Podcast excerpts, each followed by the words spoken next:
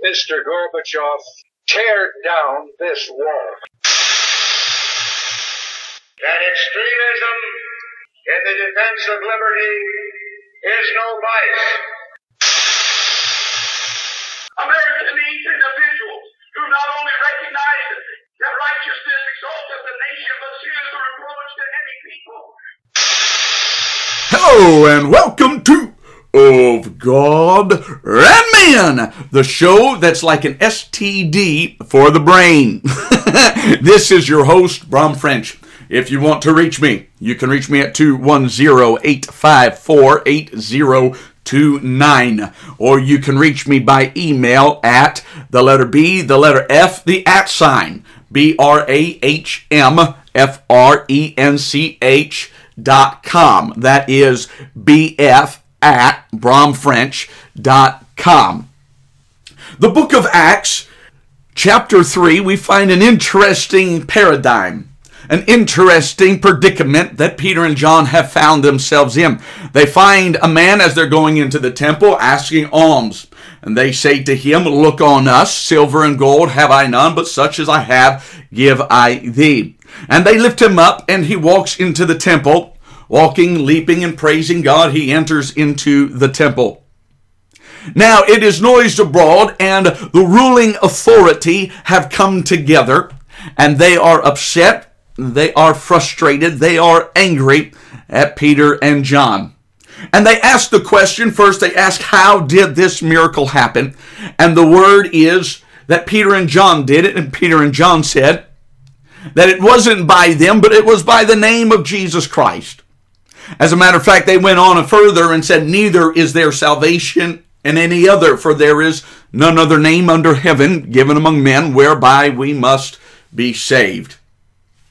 Now, these ruling authorities, this power that be, or the power that is, has told Peter and John to, in paraphrasing, shut up and sit down. Speak no more in this name. Do not speak about Jesus. Do not talk about him.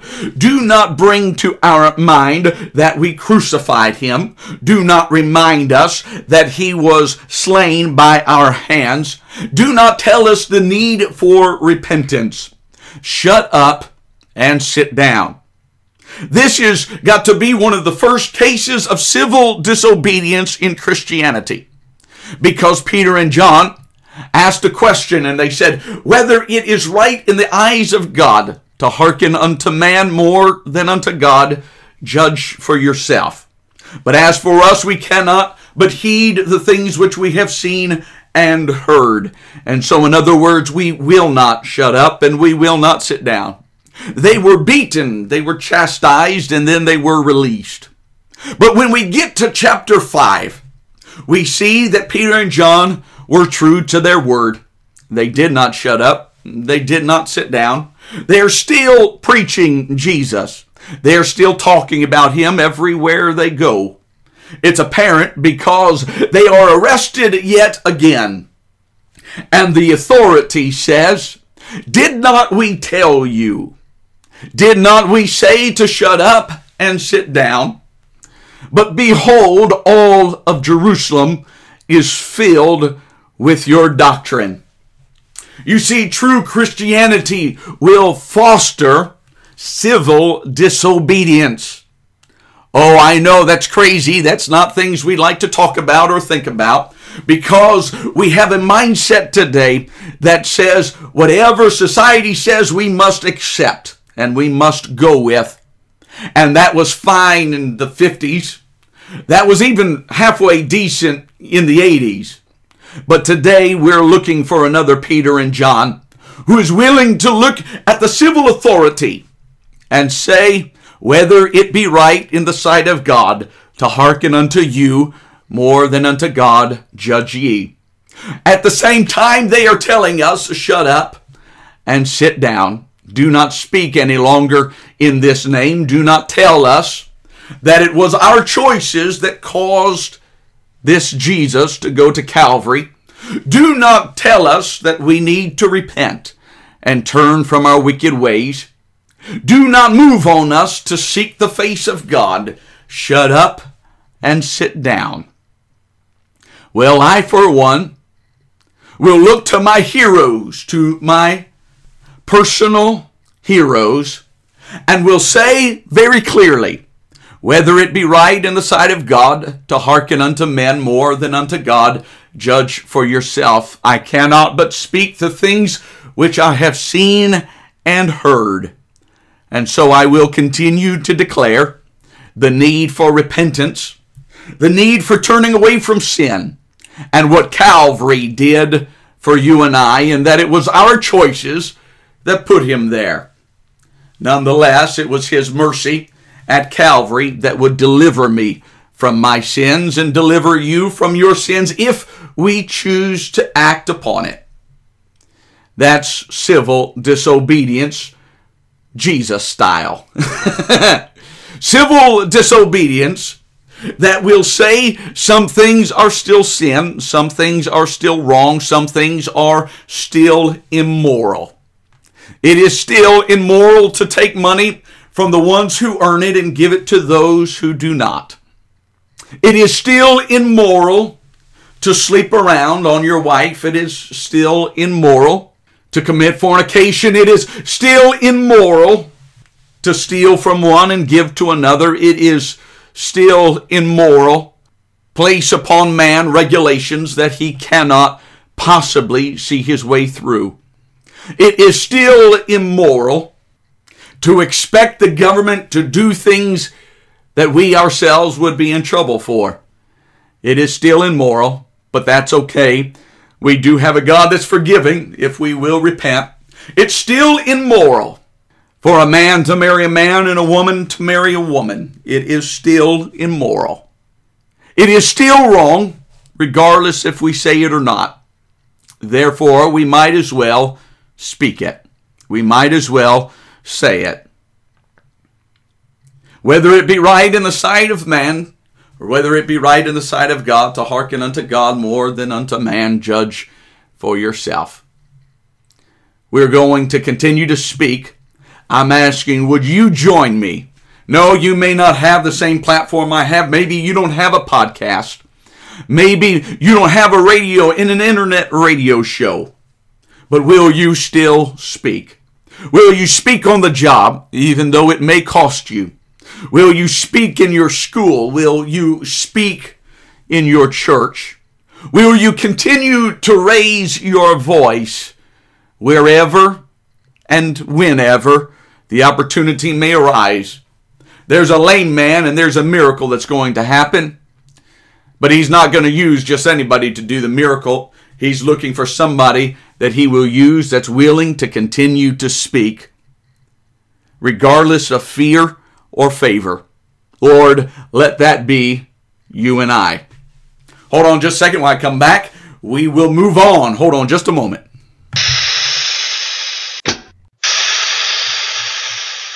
Mr. Gorbachev, tear down this wall. That extremism in the defense of liberty is no vice. America needs individuals who not only recognize that righteousness exalteth the nation, but is a reproach to any people. And we are back, and you are still listening to Of God and Man, you lucky, lucky people. so, our non transvestite NSA operative continues to pump me with information. He sends me stuff all the time and uh, just continues to send things my way. Thank you so much, by the way. I will continue to use the info that you are sending me, the details. And so he sends me one a few days ago, and it has taken me a while to dissect it, to look into it, and to try to figure out what are my views on it. Where do I stand?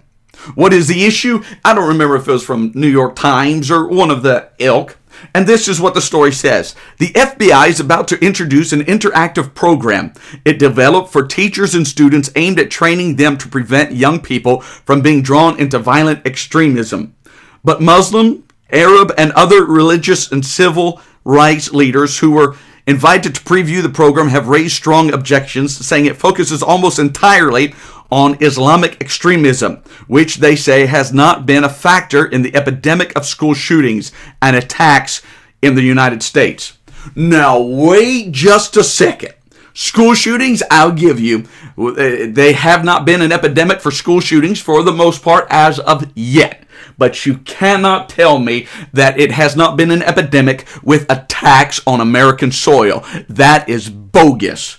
That is just a bunch of malarkey. And you can go through and find stories all over the place where they're chasing somebody and cutting their heads off with axes, fathers driving onto curbs to kill their children because they're not living holy enough, because they're not right, wearing the right clothes. We can go on down the list to say that they are not proper or, or that the attacks are not happening is just absurd, ridiculous. However, let's get to the real crux of the issue. Let's get to the real issue at hand.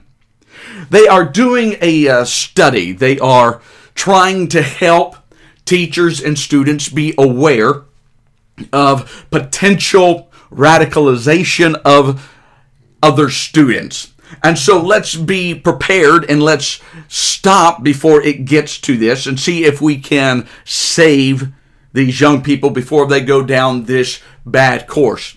And some teachers and some uh, civil leaders are throwing fits about this, and they are saying that the real issue is gun violence. The real issue is not, it's really not extreme Muslims or extreme terrorism or, uh, excuse me, extreme Islam. Then again, I'm just repeating myself with all of those phrases.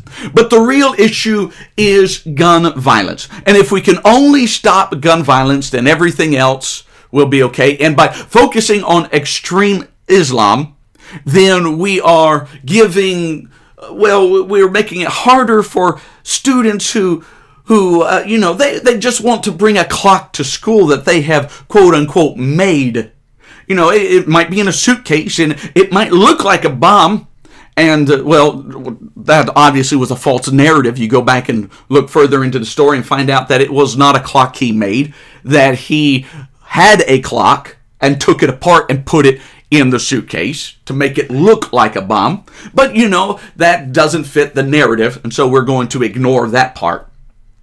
And so, you know, when in the study, in the uh, radicalization theory, to, you know, who are you going, who's, who is the real potential terrorist? Who is the real potential threat? Is it somebody with an Arabic name? Or is it somebody going to a political event?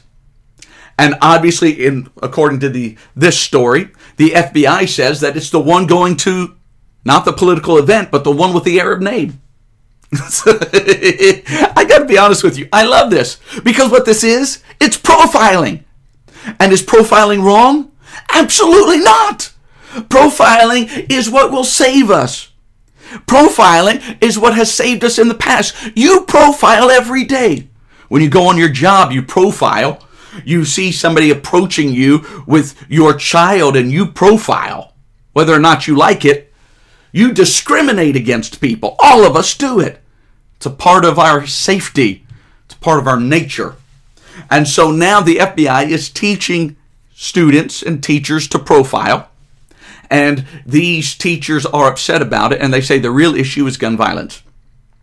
So, if the real issue is gun violence, we can fix this problem entirely. How are you going to fix it entirely? Simple. You give the teachers guns. You allow them to carry in school. You allow the principal to carry. You allow them to carry concealed so that nobody knows. That's how you stop violence in schools. That's pretty simple. And when some punk wants to bring a bomb to school, there'll be a teacher there who will be able to handle the situation appropriately and timely and save the others. Just common sense. Simple common sense. And so I'm torn because you know here the FBI is teaching people to profile, and I'm not a, I'm not necessarily for, you know, I I want less government, but for crying out loud, we're going to get upset about this and we're going to complain about gun violence and make it sound like we need more laws and more rules against guns? Why, uh, why don't we see gun violence at more shooting or shooting events? Why don't we see them at gun shows? Where do we see the gun violence? At gun free zones like schools, like churches that say that guns aren't welcome.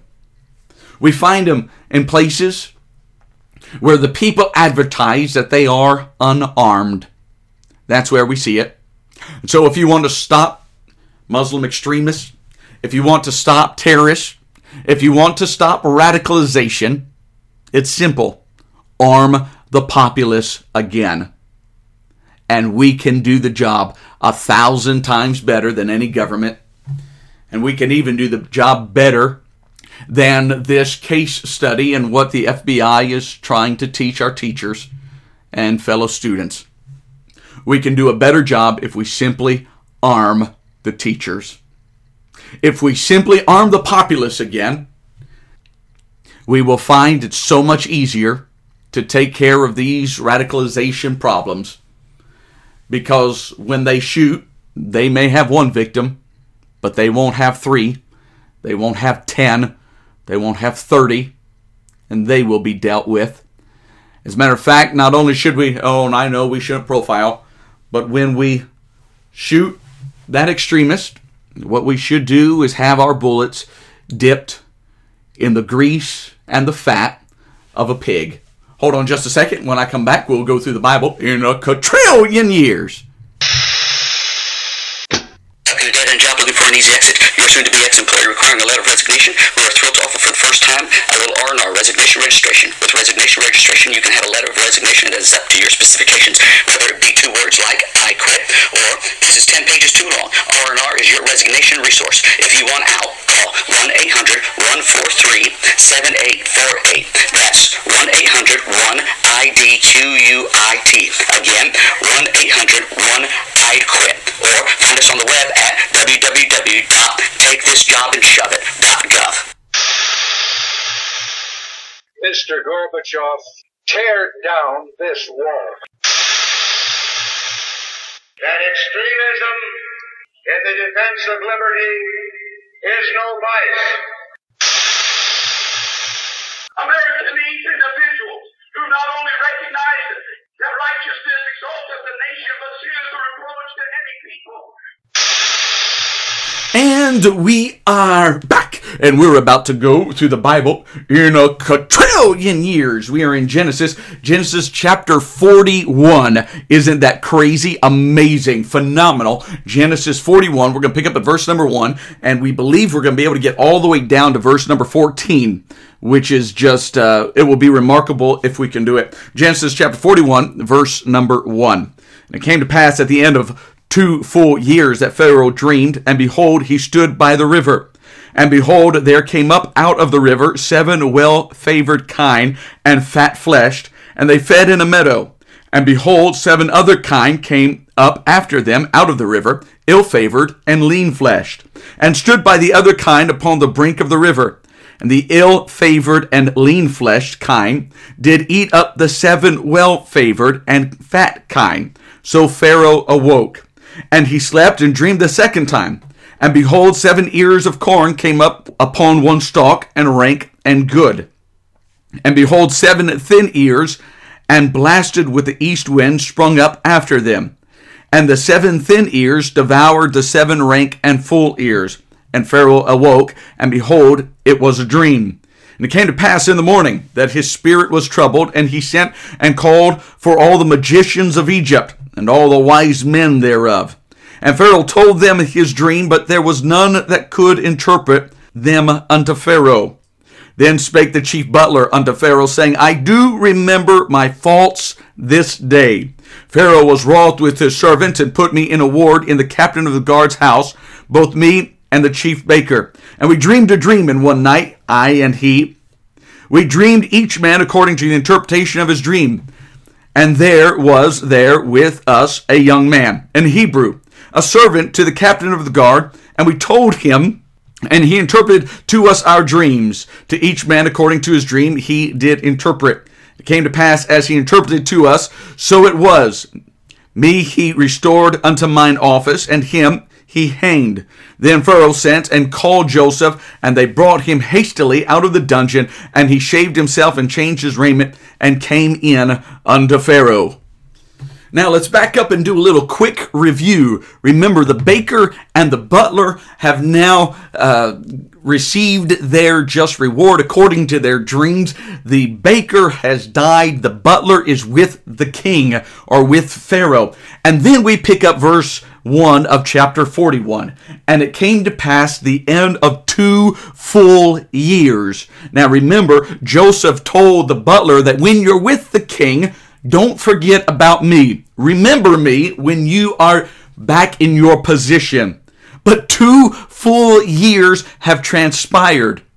And while Joseph is waiting for his dream to come to pass, the butler holds it in his hands, but the timing is not right.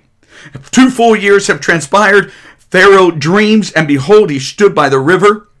And behold, there came up out of the river seven well favored kine, or seven cows, fat flesh, so they are healthy cows, and they fed in a meadow. And so now his first dream is starting. And what we are seeing is the beginning of Joseph coming into his calling, coming into his purpose, coming into his timing, and how God will use Joseph to deliver Egypt. How God will use Joseph to deliver the Hebrews, how God will use Joseph and totally change his world around. And so Pharaoh dreams, and behold, he's standing by the river, and there comes out of the river seven favored kine. So they are healthy, they are fat, they look good, and they're feeding in the meadow. And then behold, seven other cows come out, and they come out after the ones that are already out of the river. But these that come forth, verse number three says that they are ill favored and lean flesh. So they are sickly cows. They are not healthy. They do not have the fat. They do not graze as well as the others. They are slender, skinny. You can see the skeletal uh, structure of these cows. And they stood by the other kind upon the brink of the river. And the ill favored and lean fleshed kine did eat up the seven well favored and fat kine. So Pharaoh awoke. This is verse number four. So what happens is the skinny, the skeleton structured cows uh, have eaten the fat cows, but are still just as skinny and just as sickly as they were before. They are not fat cows, even after they have eaten the fat cows. And so now Pharaoh wakes up and he then falls back to sleep, goes back to sleep. Verse number 5 says, And he slept and dreamed the second time. So he's gone back to sleep and he's dreaming again. And behold, seven ears of corn came up upon one stalk, rank and good. Behold, seven thin ears and blasts with the east wind sprung up after them. So you've got seven ears of corn that are healthy. They are ripe. They are pleasant to the eye. They will be delicious. However, there are seven ears of corn that follow these, and they are blasted with the east wind. And the seven thin ears, the seven diseased ears, devour the seven full ears. And Pharaoh awoke, and behold, it was a dream. So this is not just a normal dream. You maybe you've had them. I know I have had them in the past. You've dreamt a dream and when you wake up you think it's still that that it really happened that it was true. This must have been the case with pharaoh because the bible says that he woke up and it was a dream. So it was not that he was expecting a dream. He woke up and it's a dream. Thank god. But now it comes to pass in the morning that his spirit's troubled. So now this is bothering him. He's got to know what is going on. His spirit's troubled and he sent and called for the magicians of egypt and the wise men thereof. And Pharaoh's told them his dream. So he's sitting down with them, saying, Listen, I had this dream. Seven cows, fat and healthy, were eaten by seven skinny cows. Seven ears of corn that were full were destroyed by seven unhealthy ears of corn. So tell me the interpretation. Pharaoh told them his dream, but there was none that could interpret unto Pharaoh. Nobody could tell, tell Pharaoh his dream. Nobody can interpret. Why? because they never had dreams of their own. They never had dreams of their own. But Joseph had dreams of his own. And so he was qualified to give an interpretation because he had dreamt himself. And his dreams are very similar to the dreams of Pharaoh. There was the bowing. There was the this is exalted and this is abased. Very similar to Pharaoh's dreams. And so it comes to pass, he's called them, he's asking them, they don't have the answer. Nobody can interpret his dream, nobody can tell him what it means. Then spake the chief butler unto Pharaoh, saying, I do remember my faults this day. All of a sudden, now the butler's like, oh, two full years ago, Pharaoh, I was supposed to tell you about a man that's back in the jail. Two full years ago. But remember, God's timing is perfect. And if Joseph would have been brought out earlier, he would not have been, very likely, would not have been where he was needed at the moment. It was God's will the butler forget for the time. And now the chief butler says to Pharaoh, I remember my faults this day. Pharaoh was wroth with his servants and put me in ward and captain of the guard's house, both me and the chief baker. He was disappointed with us. We were in jail and he dreamed a dream in one night, I and he. And so now he's telling the story, what transpired with him. We had a dream and we told it to the dreamer. And when we told him the dream according to interpretation of the dream, there was with us a young man, a Hebrew. Now he doesn't say that the Hebrew was also over the jail, just he was in jail. Servant of captain of the guard, and he told him and he interpreted for us or to us our dreams. To each man according to his dream he did interpret. And so the dreamer gave us the interpretation for our dreams. And it came to pass as he interpreted to us, so it was. Me and he restored unto mine office, and him he hanged. And so the dreamer could now interpret the dream and tell us. And finally, Joseph is remembered to the king. He's been waiting two full years for this one opportunity. Then Pharaoh sent and called Joseph, and they brought him hastily out of the dungeon. two full years, and now it's a rush. I've got to be honest with my sense of humor. I would have been like, uh, "What's the rush? What's the big deal? You sure weren't in a hurry two years ago. You weren't in a hurry three, five years ago. You were not in a hurry when Potiphar first accused me, but now it's a hurry. and so they have rushed, they're getting Joseph, and they brought him hastily out of the dungeon. And he shaved himself, and changed his raiment, and came in unto Pharaoh. Now, let's get to where you and I are, to the brass tacks. You and I, God has a call, He's got a plan, He's got a purpose. And we may be sitting in the prison cell wondering why are we here? And the butler seems to be doing his own thing. He's not remembered us. He hasn't mentioned us to the king. He's never done us the favor that we did him. We told him what he needed to do. We have a dream, and we were hoping that our dream would be brought to fruition. But our dream just sits there and waits and kind of dies. And so Joseph sits there and waits and kind of dies. But the right moment, the right opportunity comes when Pharaoh has a dream. And it triggers something in the butler's mind, and the butler says, Wait just a second. I know a man that can interpret a dream because he did it for me, and he too is a dreamer. And so they send to get word. You and I have been sitting and waiting, but the right moment may just be around the next turn. How do you know the king is not dreaming now? The king not wondering and asking, Who can interpret my dream? Well, if you're going to have an interpreter of your dream, you're going to need a dreamer. You're going to need a dreamer that may be in a prison cell, may be falsely accused of doing things he did not do. He may have even had evidence against him that said otherwise and said that he was guilty. But you nonetheless need a dreamer. You need somebody that can interpret the dream. And so we sit in prison and we wait and we wonder. But Joseph, the king is dreaming. And if the king is dreaming, just give him a little while. He's going to wake up and he's going to call for his magicians and they're not going to be able to answer. His, his men of God, quote unquote, won't be able to answer. He's going to need you and your relationship with God because after all, interpretations belong to the Lord. And so he's going to call for you. And now your day has finally come and is approaching, and God's going to use you for what your purpose was for all along, even while you're sitting in the jail cell. Thank you so much for listening. I have run out of time. We will talk to you later.